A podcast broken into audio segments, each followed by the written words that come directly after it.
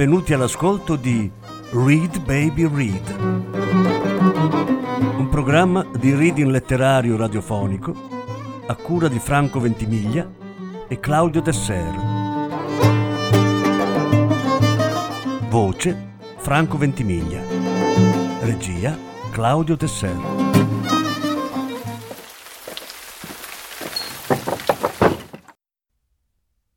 Antigone di Sofocle Traduzione di Massimo Cacciari. Lettura in sei parti. Sesta parte. Quinto stasimo. Coro. Tu, dai molti nomi, vanto della figlia di Cadmo, stirpe di Zeus che freme profondo, tu che proteggi Italia famosa e regni nelle valli aperte di Demetra e Leusina, tu, o Bacco, che abiti Tebe, madre delle Baccanti, lungo le umide correnti dell'Ismene e i terreni seminati dal drago feroce. Te, sul monte delle due cime, vide la fiamma fumosa delle torce che portano le ninfe bacchidi dall'antro corico. Te vide la fonte Castalia, te videro le alture coperte d'edera dei monti Nisei, e la verde costa ricca di uve ti invita a visitare le contrade di Tebe, quando si leva l'Evoe immortale. Di tutte le città questa tuo onori, su tutte insieme alla madre che il fulmine ha colpito. Perciò anche ora che tutto il suo popolo un morbo violento possiede, vieni con piede guaritore oltre i clivi del Parnaso e lo stretto d'Euripo che geme per i venti. Vieni tu, corego del fuoco danzante degli astri, custode dei canti notturni, fanciullo progenie di Zeus. Appari finalmente, mio Signore, nell'abbraccio dei tuoi, che delirano per te tutta la notte, solo intorno a Iacco danzando, solo Iacco cantando. Esodo Messaggero, Coro, Euridice, Creonte. Messaggero. O voi che abitate vicino alla casa di Cadmo e di Anfione, non vi è vita d'uomo che potrei dire stabile nel male come nel bene. La sorte raddrizza e la sorte rovina, ora benevola, ora feroce, sempre. Non c'è oracolo che possa stabilmente valere per i mortali. Creonte era invidiato un tempo, io credo, perché aveva salvato questa terra cadmea dai nemici e assunto pieno potere sulla regione, la teneva diretta ed essa fioriva per il nobile seme dei figli. Ora tutto è perduto, poiché quando l'uomo perde la gioia, io non ritengo sia vivo, ma piuttosto un morto animato. Raccogli pure grandi ricchezze nella tua casa, se vuoi Tienti pure la parte del tiranno, ma se ti manca la gioia, tutto questo è ombra di fumo. Nulla acquisterei da un uomo tranne la gioia. Coro. Quale pena dei nostri sovrani giunge questa volta a portare? Sono morti e i vivi sono colpevoli del loro morire. Chi è l'omicida? Chi il morto? Parla Emone è morto. La sua stessa mano ha versato il suo stesso sangue.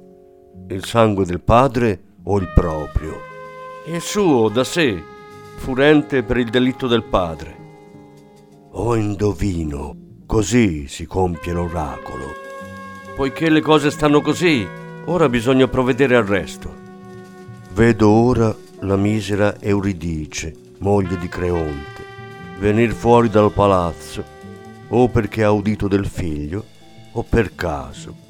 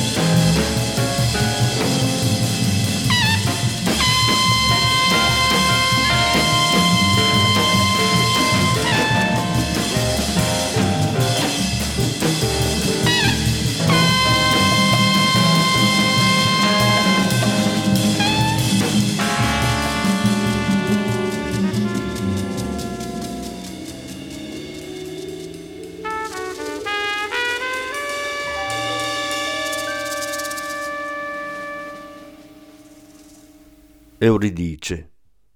Cittadini tutti, ho sentito i vostri discorsi mentre uscivo per recarmi a rivolgere preghiere a Pallade. Mi accingo a togliere i chiavistelli dall'uscio quando un grido di domestica sventura mi colpisce l'orecchio. Mi piego, come supplice terrorizzata, tra le braccia delle ancelle e mi abbatto. Ma qualunque sia la notizia, ditemela di nuovo. Non sono inesperta di sventure. Saprò udirla. Parlerò io, amata signora, perché ero presente e nessuna parola del vero tralascerò. Perché dovremmo consolarti con parole che più tardi si rivelerebbero menzogne? È diritta sempre la verità. Io dunque facevo da guida a tuo marito verso quell'altura dove ancora giaceva senza pietà il corpo di Polinice sbranato dai cani. E dopo aver implorato il Dio che presiede alle vie e Plutone, di trattenere benevoli l'ira, lo purificavamo con puro lavacro e su virgulti appena divelti bruciavamo ciò che di lui era rimasto, ammassando un ben costrutto sepolcro di domestica terra. Poi subito ci dirigevamo verso la caverna di Ade, pietroso talamo della fanciulla, e da lontano allora uno ode un suono come di gemiti acuti venire dal talamo spoglio di onori, e va ad annunciarlo al re Creonte. E a lui, che più e più si avvicina, giungono voci confuse e grida dolenti. E allora pronuncia lamentose parole. O me infelice, son forse indovino, vado forse per il cammino più sciagurato fra tutti quelli finora percorsi. Mi accarezza la voce del figlio, ma serve via, più in fretta, più vicini al sepolcro. Calatevi nella breccia lasciata dalle pietre rimosse, giù, fino all'imboccatura. Osservate, osservate bene se è Diemone la voce che sento o mi ingannano gli dei. E così facciamo, spinti dagli ordini del nostro disperato Signore. Nell'ultimo recesso di quella tomba, lei vediamo, appesa per il collo, penzolante da un cappio ritorto di lino, e lui, caduto in ginocchio, che le abbraccia la vita piangendo la rovina della sposa e i misfatti del padre e il suo disgraziato letto.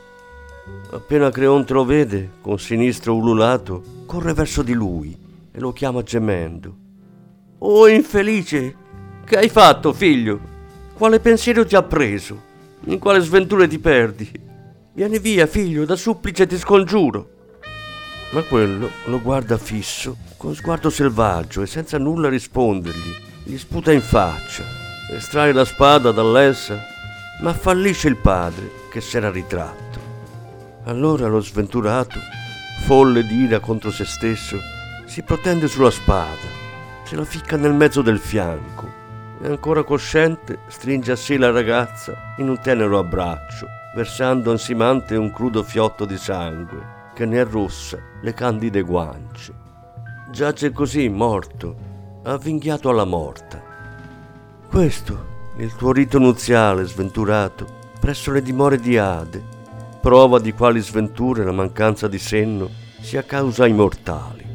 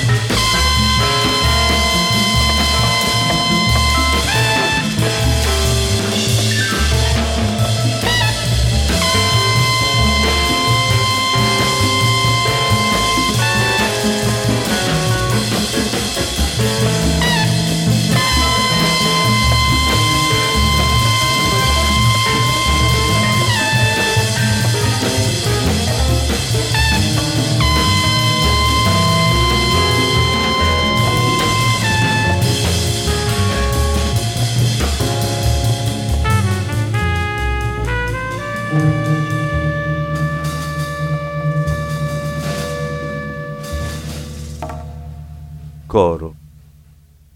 Cosa ne pensi? La donna se n'è andata di nuovo, prima di dire parola, buona o cattiva. Anch'io ne sono stupito, ma nutro la speranza che, saputa la sventura del figlio, non ritenga degno lamentarsi di fronte alla città, ma all'interno della casa, sotto il proprio tetto, vorrà con le ancelle piangere il domestico lutto. Non è priva di senno, non commetterà gesti sconsiderati. Non so, ma a me questo silenzio sembra essere assai più pesante di un vano gridare.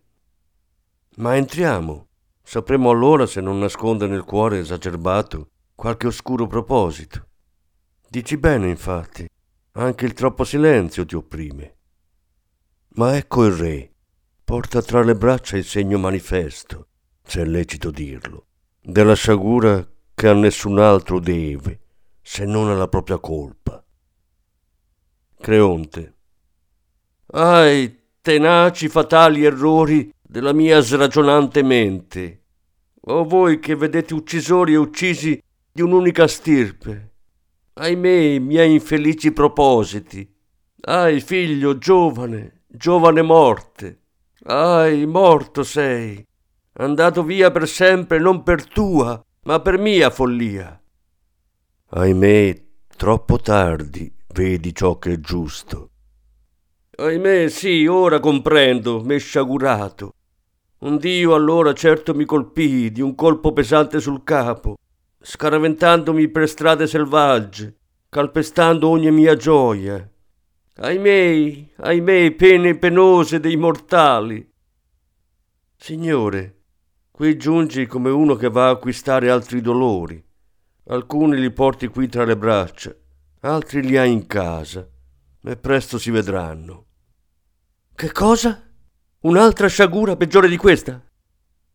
È morta la tua sposa, madre di questo cadavere infelice, da nuove ferite ora straziata. Ahi, insaziabile porto di Ade, perché mi distruggi così? E tu che mi rechi il dolore di nefaste notizie, che cosa dici? Tu hai distrutto un uomo già finito. Che cosa dici, servo? Che un nuovo sacrificio, ahimè, si accumula sul destino della mia rovina ed è il sacrificio della mia donna. Lo puoi vedere, non è più all'interno del palazzo. Ahimè, quest'altra sventura devo vedere, infelice. Come cadere ancora più in basso? Quale destino ancora mi attende?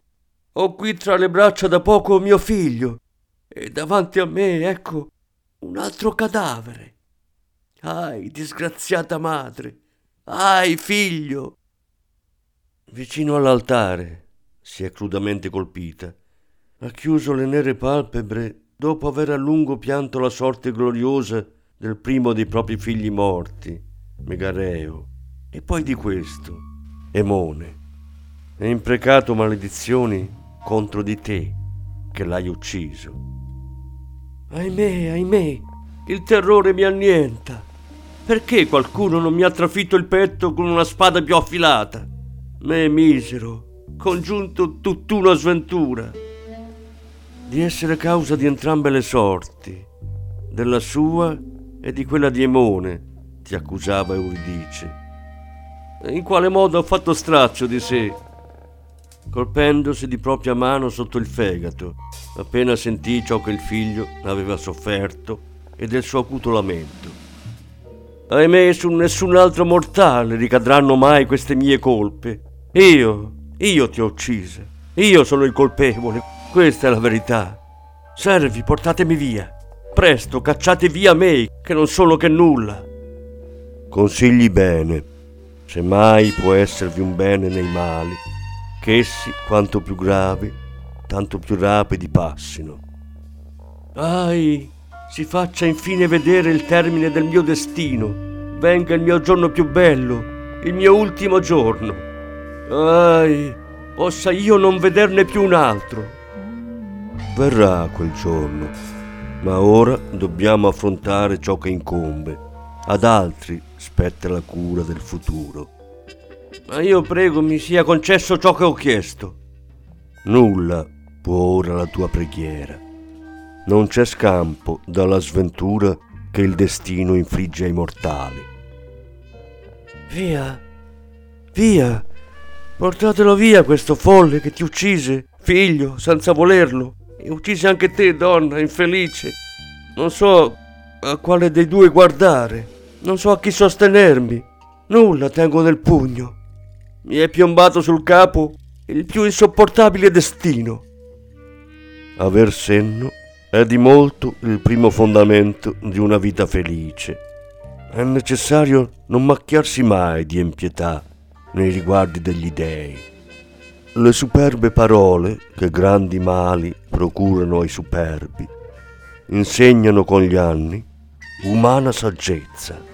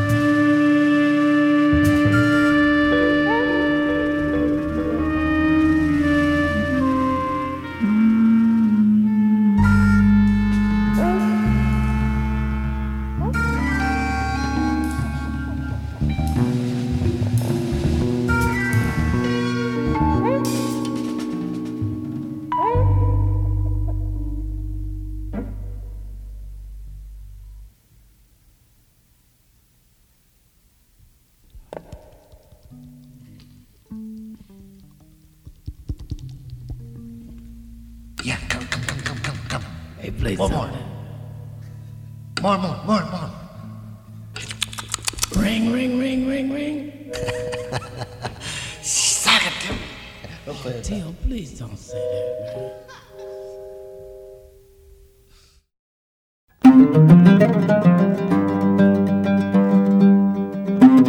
Avete ascoltato Read Baby Read, un programma di reading letterario radiofonico a cura di Franco Ventimiglia e Claudio Tesser. Grazie per l'ascolto, alla prossima settimana.